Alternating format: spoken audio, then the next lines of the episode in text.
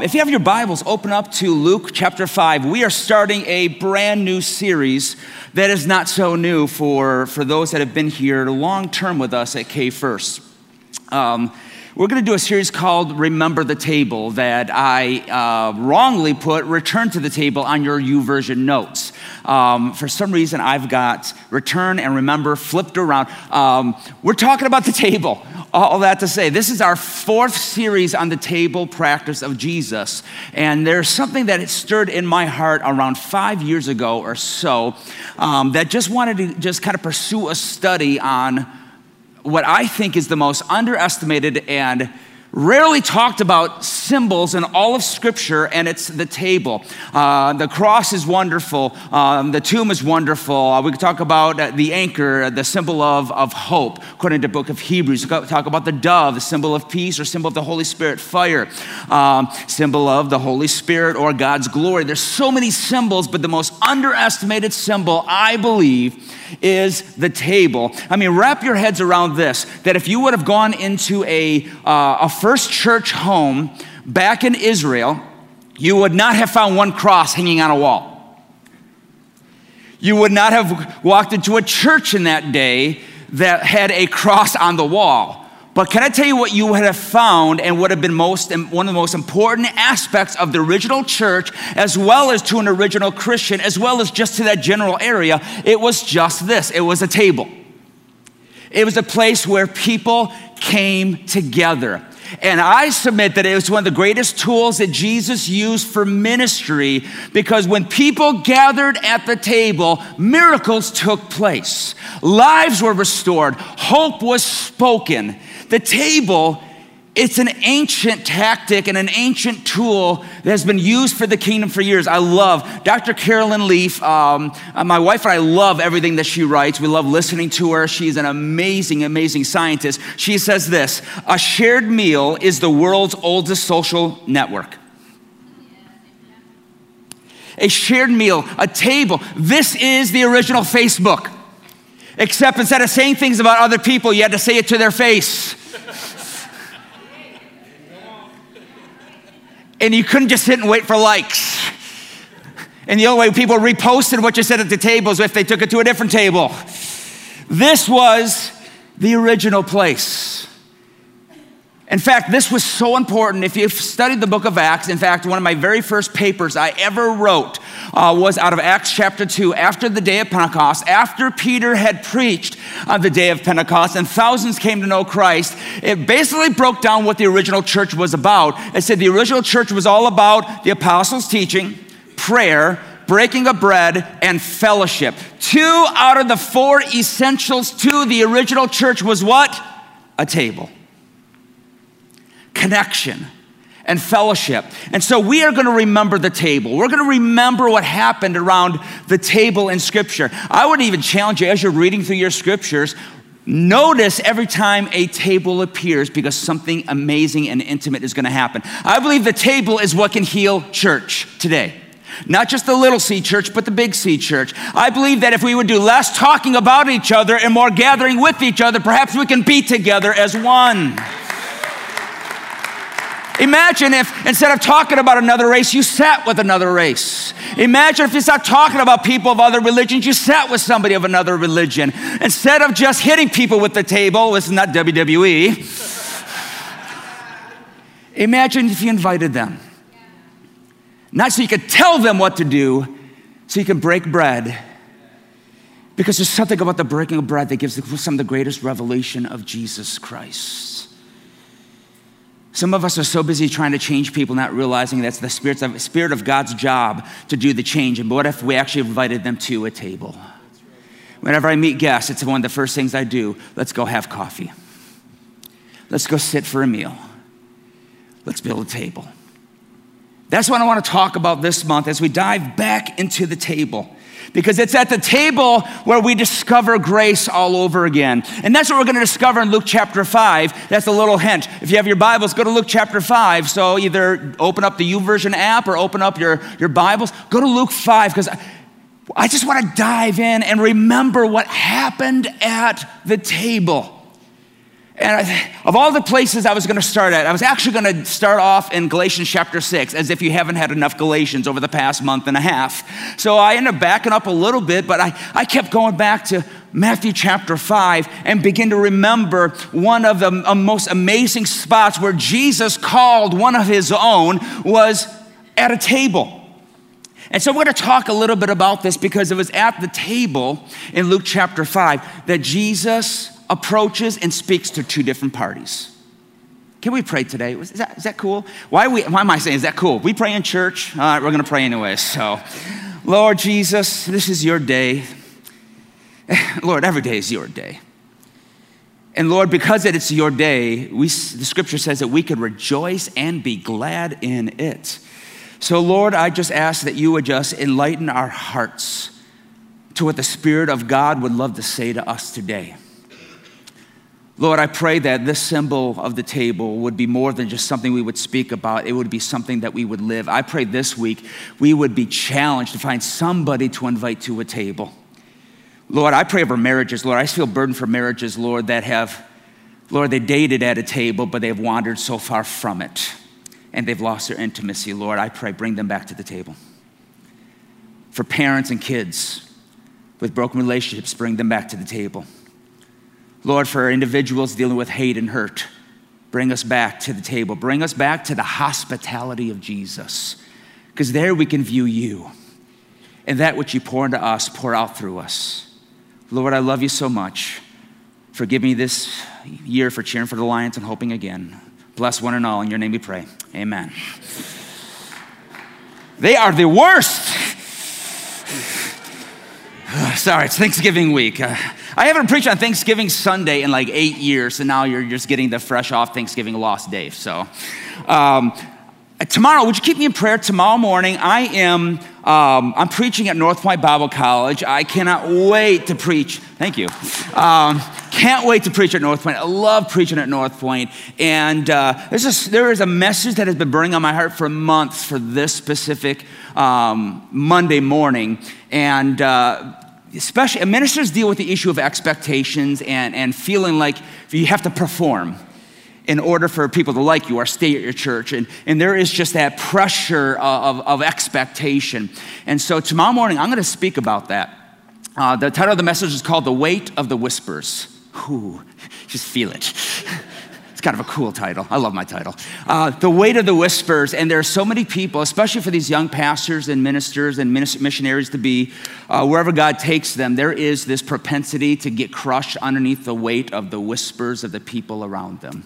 And I believe God's going to do an amazing, amazing thing tomorrow. Uh, but it was about a month, month and a half ago. I went to North Point to hear one of my, one of my best friends uh, speak, and he shared a story that I didn't know about uh, which is not too hard. It's not that I know everything, but I know a lot of useless information. And this was a piece of useless information I did not know. So I'm going to share it with you. So I'm glad you asked. Um, it's back in the year 1919 that uh, two brothers basically started their own sneaker company sorry, shoes, kicks, whatever you want to call them. Um, uh, they, my mom would say tinnies. No, um, we'll just call them sneakers, okay? They developed a sneaker company, and in, so in 1919, uh, Rudolf and Adolf, um, they were in Germany, not the one you're thinking of, guys. Get that one out of your head. Um, but Rudolf and Adolf developed this sneaker company, and they started off working in their mother's washroom and uh, began to develop this company so much that when the Olympics came around, they convinced some Olympians to utilize their shoes and this just began to propel everything that uh, they were all about. And then uh, the World War II hit, and they ch- had to change their factory over to other types of factories. And all of a sudden, when World War II was done, they got back together and began to make shoes. And something took place in 1948 for which historians don't understand how or why they split. They don't know what the discrepancy was between the two brothers, but all of a sudden, Adolf and Rudolf could not get together on any one thing. Something separated, and it is still such a mystery that the grandchildren of those, those original shoemakers, they still don't know what split up the grandparents. And so those two brothers moved to the opposite ends of town and they took their shoe ideas in opposite directions. And one went and developed his own company called Adidas, and the other one went on the other side of the town to develop something called Puma. This was such a issue that even when the two were buried, they're buried in opposite ends of town. And so you've got the Puma side of town, you've got the Adidas side of town, and all of a sudden, people who work for those companies wouldn't have anything to do with the other companies. In fact, Puma people only went to Puma bakeries and Puma butchers and Puma grocery stores. And the same thing with Adidas. And Adidas people only went to Adidas um, businesses. And if I was reading this article just the other day, and it says the present mayor says that anybody that is of the older generations, they still have this, this propensity that when somebody walks in the door, immediately they look down at their shoes. Someone walks in and immediately looks down at their shoes to identify where did they come from. You've got this rift that took place in a town because you've got Adidas people and you've got Puma people. You may say, Well, Pastor Dave, what are you? I'll give you my answer because it's the title of my message. What, what is Pastor Dave? Probably both. Write down that title because that's important. I am, I love, oh my word, I love Adidas. I love Adidas and I cannot lie. All your brothers can't deny. I love Adidas so much. And I do like my Pumas. Don't get me wrong, I love my retro Pumas, uh, but I, I like both. I enjoy both, and I love living kind of in both camps. And to this day, there's not so much discrepancy between the two. But you go to that town in Germany, and you will see manhole covers, and you will see signs. You'll see everything with the different logos all over the place because it's in the uh, it's it's in the town itself. And you may say, what does that have to do with Luke chapter five? It actually has to do with everything because what we've got here is we've got Adidas and Puma, so to speak. We've got two different parties that Jesus is going to speak to you from the table or from a table. And whenever you think table, if you can just kind of mark this in your mind, think of the table, think of the hospitality of Jesus Christ, because that's what I am all about. Look at verse 27. This is a, an awesome scripture. It says, After this, he went out and saw a tax collector named Levi sitting at the tax booth, and he said, Follow me. We're going to stop right there. Anybody know who else Levi is? What else is he known for? Matthew, good job, you get a Pop Tart. Matthew is Levi. Matthew, you might know this if you know Scripture, is Matthew wrote the first book of the New Testament. Well, in the canon of Scripture, it's the first book of the New Testament. That's Matthew. That's Levi. Levi and Matthew are the same person. It's kind of like Dave Barringer, Brad Pitt. Same person, he just looks different on screen. Jay, why are you amening? Levi's gathering taxes in that, in that day. Uh, tax collectors were not the most fond people. Why? Because they were Jews that stole from Jews. They worked for the empire, the empire which was Rome. They basically were they had their heavy hand upon Israel. And so, what they would do is instead of doing their own dirty work, they would hire other Jews, other neighborhood people to basically steal and tax them and extort them on behalf of Rome. So instead of Rome being the lightning rod, these tax collectors were the lightning rod. They were seen as dishonest toward their own people. They were seen as ceremonial unclean. They weren't allowed to go to the temple. They were seen as completely dishonest. These type of people were the type of people that nobody wanted anything to do with. And yet Jesus walks up to Levi, walks up to Matthew and says, follow me. I love the fact that Jesus, in the midst of Levi's life, decides to interrupt him right where he is at. He didn't say, Come get cleaned up and then I will interrupt you. He meets Levi in the midst of whatever he's involved with and he says, Follow me. And I love that. I love that about Jesus is Jesus interrupts his life the same way that he interrupts our lives. His presence comes and he touches our life and he interrupts that way and that direction that we were going and he begins to call us to a higher way of living. He doesn't avoid us. He doesn't see us and go the other way. He doesn't see Pastor Dave and go down the other aisle. I saw you the other day. he doesn't. He interrupts it. And I wrote this down. Jesus interrupts what we are about to show us what he is all about. Jesus interrupts what we are all about to show us. He doesn't make us do what he is all about, but his life is an invitation. And he looks at Levi and he says, Follow me. And now, numbers of us would like to think that Levi rose up like a zombie and said, I will follow you. No, there was an act of his will that's taken place. There was a decision that Levi had. he was in close proximity and he heard the voice of a rabbi that looked at him and said, I see something in you and I choose you to follow after me because I see greatness in your life. I love that. And one of the questions that I had to write down this week for my life was this Do I stay in, pl- in close proximity with Jesus enough for him to interrupt me every day? Or do we only stay in, prox- in proximity to Jesus on Sundays and that's the day he's allowed to interrupt us?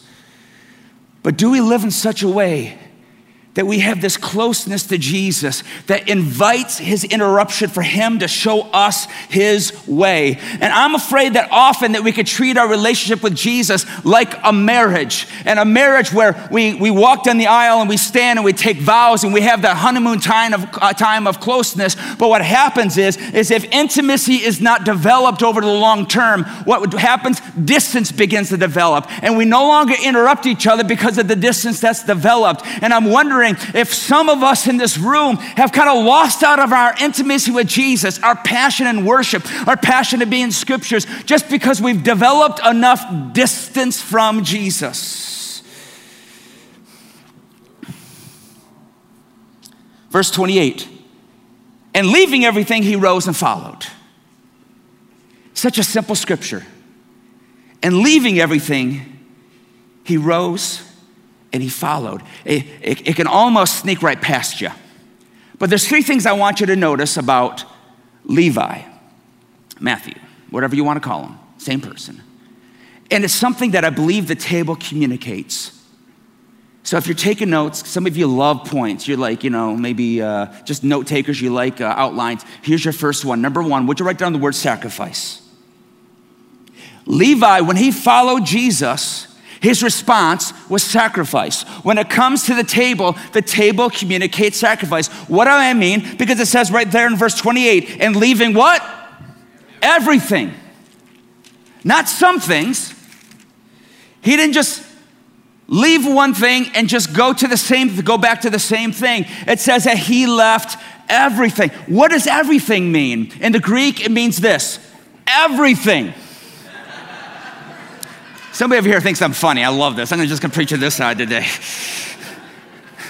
Preacher jokes. His lifestyle, the direction of his life, the job that poured into his bank account, his reputation. He left what people had been saying about him and what people thought about him. He left everything. He followed Jesus at great cost.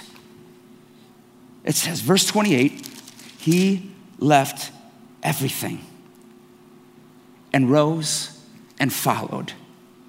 Following Jesus has great cost. I understand what we say when we say we need to accept the free gift of salvation. You know what we're trying to say?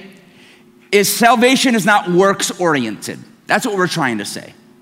You don't get to heaven by doing just good stuff.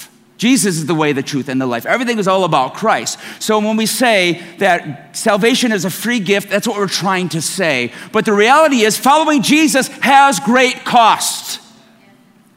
There is immense cost.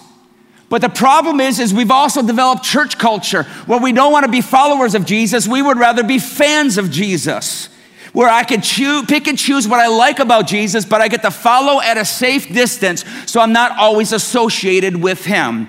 And I wonder if this, if following Jesus doesn't cost you anything, then I wonder if you may be more of a fan than a follower. And I know that's kind of tough preaching on a Thanksgiving week. You're like, this doesn't taste like cranberries today. What is this? Don't, don't hate on cranberries, it's amazing. Especially the sliced up jelly stuff. That's awesome. Don't hate on that stuff. I don't care if it's shaped like a can. All right, moving back. Some of us just want to be fans. But if we're going to be people of the table, there is great cost when it comes to it. Because there are times that we've got to give up. To sit with somebody, we've got to give up our prejudice. We've got to give up. There are times I've had to give up friendships to sit with somebody else. There are times I've had to give up people's opinions of me to sit with somebody that they may not like or approve of. There is great sacrifice when it comes to it. But what, what, what we see as sacrifice, if we really look, look at it's, it's obedience. We're letting go of what we think is best and we release it to, to get that which God has. There's sacrifice. And Levi was willing to sacrifice everything that he knew, all of his opinions, all of what he was, for the sake of all of who Jesus was. And that leads me to number two. So we've got sacrifice. Write down number two worship. Worship. Verse 29. And Levi made him a great feast in his house and there was a large company of tax collectors and others reclining at the table with them. You're like, that doesn't even seem like it's worship. But I would submit, to, the, to submit you to this that Levi was so excited about Jesus that number one, he invites who? Other tax collectors. Why? Because they're the only dudes who would talk to him. Nobody was big on his Facebook friend list. And he, so he sent out one of those Facebook friends, uh, here's an invite, anybody that wants to show up. And the only people that are going to show up are the other despised people in the community. And potentially others, whoever that might be, we know from a few uh, verses later that some Pharisees, some religious people showed up, just wanted to see the show and see what was going on. But we see that these people are showing up. Why? Because Levi wants to celebrate Jesus. This is what worship is. You know what worship is? Let me give you a very simple definition it's making Jesus large, it's making Jesus big.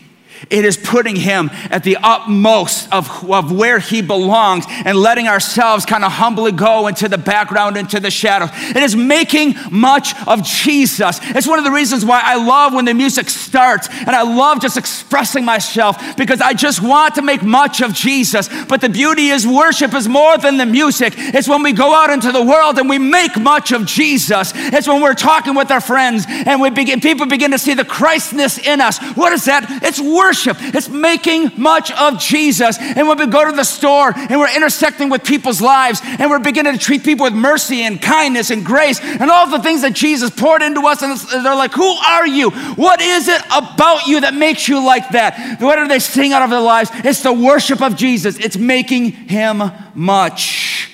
This is what Levi is doing.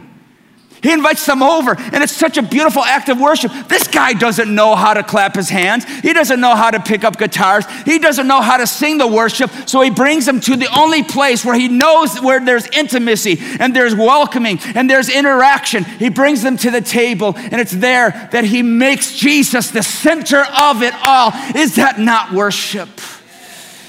Jesus, you're the center. You're the invited guest. Can I just tell you, I love all of you. You're not the number one guest in this place. We say Jesus is the utmost, and He's the one that's got to shine. He's the one that's got to be seen above all, not the style of worship and not the preacher yapping about cranberries. None of that. It's got to be about Jesus. It's got to be about him. And what I love is Levi models two amazing things. Two things I want you to get from, from Levi here is number one, that, he, that you don't have to have it all together to be around Jesus. You don't have to get your stuff all together to be around Jesus. That's one of the most famous songs of all time. Come just as you are. Come just as you are. Just come. You don't have to clean up. You don't have to wear a suit. You don't have to wear what well, wear clothes, please, but just come. Just come. So come just as you are. And secondly, he realizes that if Jesus wanted you at your worst, why would he, why would he ever conclude he's growing disinterested in you now? Let me say that again. If Jesus wanted you at your worst, why would you conclude that he's disinterested in you now? Levi shows us that God will take us at our worst, but it brings up the question why is it the longer that we serve Jesus, the more ambivalent we think Jesus is to us? We, I see so many Christians, man, they're excited when they come, to, they come to faith in Jesus. They're like, man, I can't believe Jesus loves me. And the longer we serve Jesus, we think that Jesus begins to distance himself, like, I loved you at first, but now we're a little, uh-uh, until you actually get your stuff together again. Jesus doesn't get iffy about you the longer he is in relationship with you. I think that he wants to be closer, and he's just as close as he was before, but he but he invites you into this place to understand that you may not feel like you're saved all the time. You may not feel holy all the time, but it doesn't mean he's distant from you as much as you feel he's distant from you. He's in this place where he's loved you at your worst. And if he loved you then, why do we get to this place where he's disinterested? This is what I see at the table. He's interested in. He's interested in Levi. And Levi invites him in, makes a big deal, not just in his own life, he makes a big deal of Jesus around the people that he's in direct relationship with, which sees number three. We've got worship, sacrifice, we've got worship. Number three, right under the word mission. Verse 29 Levi made him a great feast. There's a large company of tax collectors and others, I still want to know who the others are, reclining at the table with him. He has invited the worst of the worst with him. These are the only people that Levi knows that he's experienced in life, and what he wants them to do is for them to experience what he has experienced. See, following Jesus comes with mission. And we are called to seek and to save. But God has placed you where you're at in your sphere of influence because God hasn't called me there, He's called you there. To be a table, to invite people to a place that I could not invite them, but you can. I love Psalm chapter 1 is uh, a tremendous chapter of scripture. Uh, Psalm chapter 1, uh, would you put that up there if you would? Psalm 1 says, Blessed is the man who walks not in the counsel of the wicked, nor stands in the way of sinners, nor sits in the seat of scoffers, but his delight is in the law of the Lord, and on his law he meditates day and night. He is like a tree planted by streams of water that yields its fruit in season, and the leaf does not wither, and all that he does, he prospers. I want you to know something about the fruit that's here. Your life is called to bear fruit. But the fruit is born not for the tree to be nourished, but for you to nourish others. Trees don't eat their own fruit.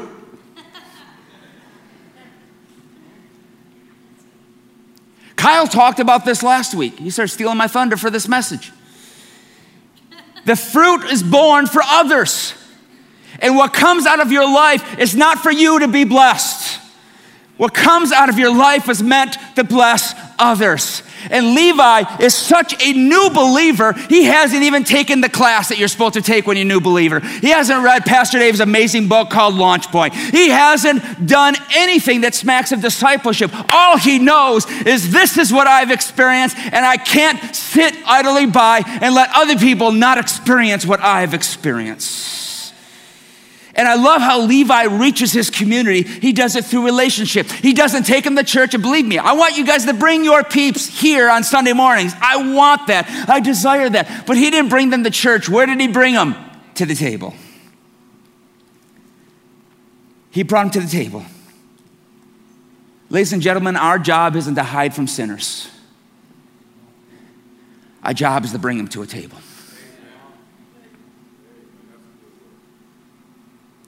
Some of us in church, we're so busy, we're so busy trying to hide from sinners. And I'm wondering if we're grieving the heart of God because we're hiding from the, those that He wants us to share a table with. Can you think of somebody you don't want to sit at a table with? Good. Invite them to dinner this week. if you get a some of you are thinking, if Pastor gives me a phone call, invites me to dinner, you're going to be all paranoid now.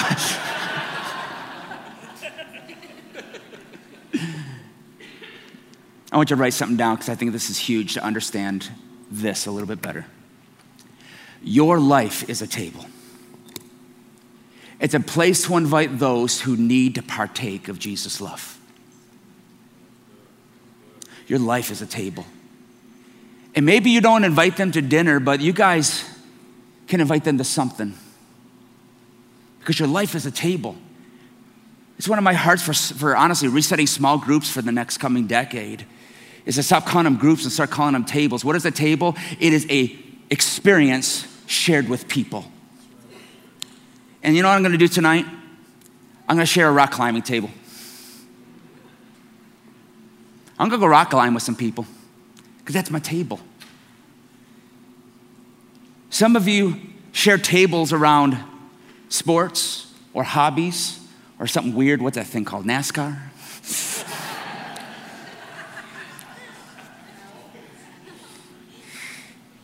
Some of you share tables over equal needs. You know, one of my favorite tables in the church, it's hard to have favorites, but I'll admit this one is K Fam, where tables are shared over this experience of giving the orphan the chance to have a parent. A table is a shared experience. And Levi only knew tax collectors, so who else would he invite? So we've got Adidas that showed up. But not just the one side showed up, we get the other side. Verse 30. Worship team, I need you to come out so it help me wrap up. And the Pharisees and their scribes grumbled at the disciples. I love, I don't even think they were invited. You have that family member that just shows up because they think they're invited? Why do you eat and drink with tax collectors and sinners? Tax collectors were so broken, they, they got their own category of sin. How awesome is that? The Pharisees and the scribes, they show up. See, Jesus is not just for the broken and the lost, He's there for the spiritually misguided. Those that are just lost in their religion. Who are the Pharisees? The Pharisees were the religious leaders that were, they weren't altogether bad. Honestly, they were the ones that were tithing, studying, praying, following the law, and in their minds, if we can just avoid sinners in sin and or avoiding being look being with them, then people will think better of us. Because for Jesus to share a table in their minds was to be associated with their sin. You sit with a tax collector, automatically you have partaken in their sin. Can't believe that Jesus would sit with those type of people. Can't believe Pastor Dave would talk with those type of people. Pastor Dave, I've had messages. Pastor Dave, I saw you talk with somebody. Do you really know them? Do you know what their background is? I said, No, but I know yours.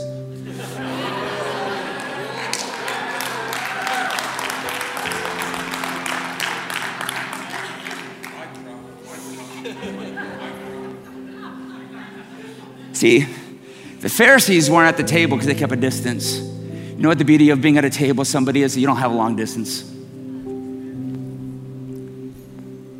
They stood off because to keep a distance is not to partake in their sin. They're so busy protecting and showing themselves better.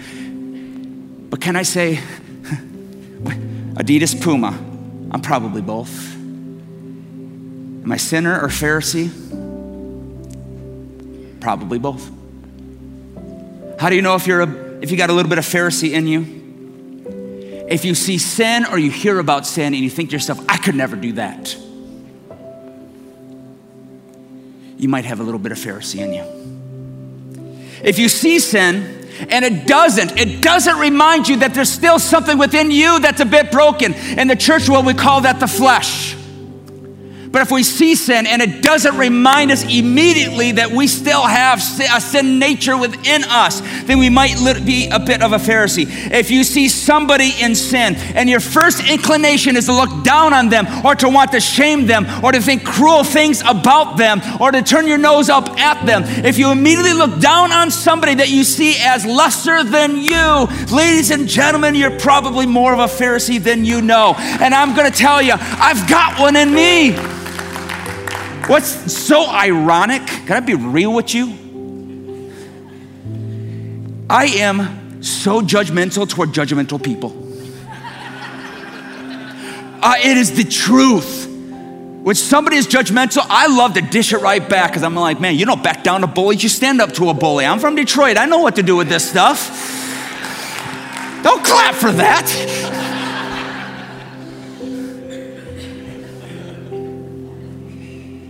And every time I hear judgment, every time I read it on social media, I know what rises up in me. I know what it's a reminder. It's, that's me. I hate the very thing that I am. And when we come to church, let me just help some people out in the place. The people that showed up here are not perfect. And we don't come to church this because we're perfect. We come because we need each other, and most importantly, we need Jesus. Pastor, I'm not here for you. Awesome. I'm here for you. I don't need you to be here for Pastor Dave. I need you to be here for Dave Barringer, though, because he needs you. And you need him. We need each other. And today we come together at a table to declare our need for Christ and for each other. And I know some of you hear your relationship with Jesus and you're like, why is it that I still struggle with sin? Why is it that I still feel broken? Why is it that I haven't been cured? I want you to understand that when you put your faith in Jesus, He cured you of your past sin. He did not cure you of your need for Him. He didn't cure you of everything. You're not perfected. Turn your neighbor and say, You're not perfect. Go ahead, tell your, tell your spouse you're next to perfect.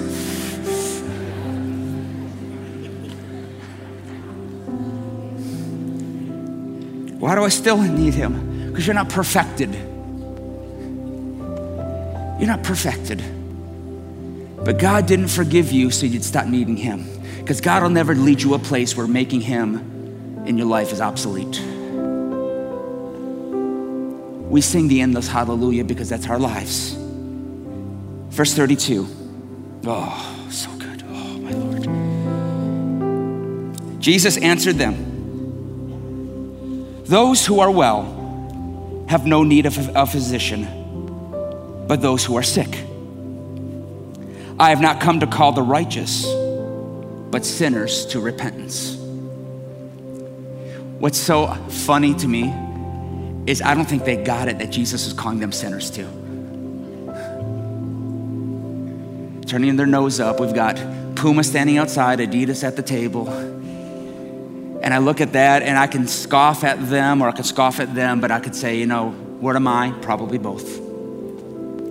Still broken, still trying, still pursuing, still following. But yet I've got these Pharisaical tendencies that want to reign in. And Jesus wants to draw Matthew and the like unto himself so that he can draw himself out of them. And how does he do it? The key word is the last word of the scripture. What's the last word? Repentance. I'm going to teach you my favorite Greek word in the whole Greek words things. The word is metanoia. Meta, change. Noia, the mind. What is repentance? It is a changing of the mind. It literally means a change of direction. And it is something that I am calling our church to over this month that we would have a change of direction regarding the hospitality of Jesus in our lives. That we would stop sit and categorizing people and wondering, are they the Pharisee or are they the sinner? Can we just look at people the same way that Jesus looked at them and said, You are a candidate to follow? You're a candidate of God's grace. And I believe we just need to repent. For some of us in the room, we need to repent of our sin. I bet you we've got sinners in the room. Anybody? Anybody? Oh, yeah, we got a few. All my pastors raised their hands. Awesome. We got some Pharisees in the room. Anybody? Oh, yeah, we got a few. Bunch of liars not keeping their hands up. But repentance changes our direction so much. Oh my gosh, this is so good. It changes, repentance changes so much that it takes a broken tax collector named Levi and propels him to be one of the forefathers of the church. He penned an entire book of the Bible that we get to preach every single day, every single year, and call other tax collectors and other sinners. How does repentance work? It gets our direction off of the way that we, ha- we, we were and begins to focus on Jesus and follows him every single day. In fact, I want to give you a prayer that I want you to pray. In fact, ushers, would you prepare yourselves for communion? And there's a prayer I want to teach you. It is very popular in Eastern Orthodox Christianity, and it is such a beautiful, simple prayer. And I'm going to invite you to say it every single day this week. Some of you that maybe uh, you don't have prayer times in the mornings, I'm going to make it really simple for you. The Jesus prayer is going to be your prayer time this Monday morning, Tuesday morning, Wednesday, and the like, as it prepares your heart to invite people in your life to your table. Look at this Lord Jesus Christ, Son of God, have mercy on me, a sinner.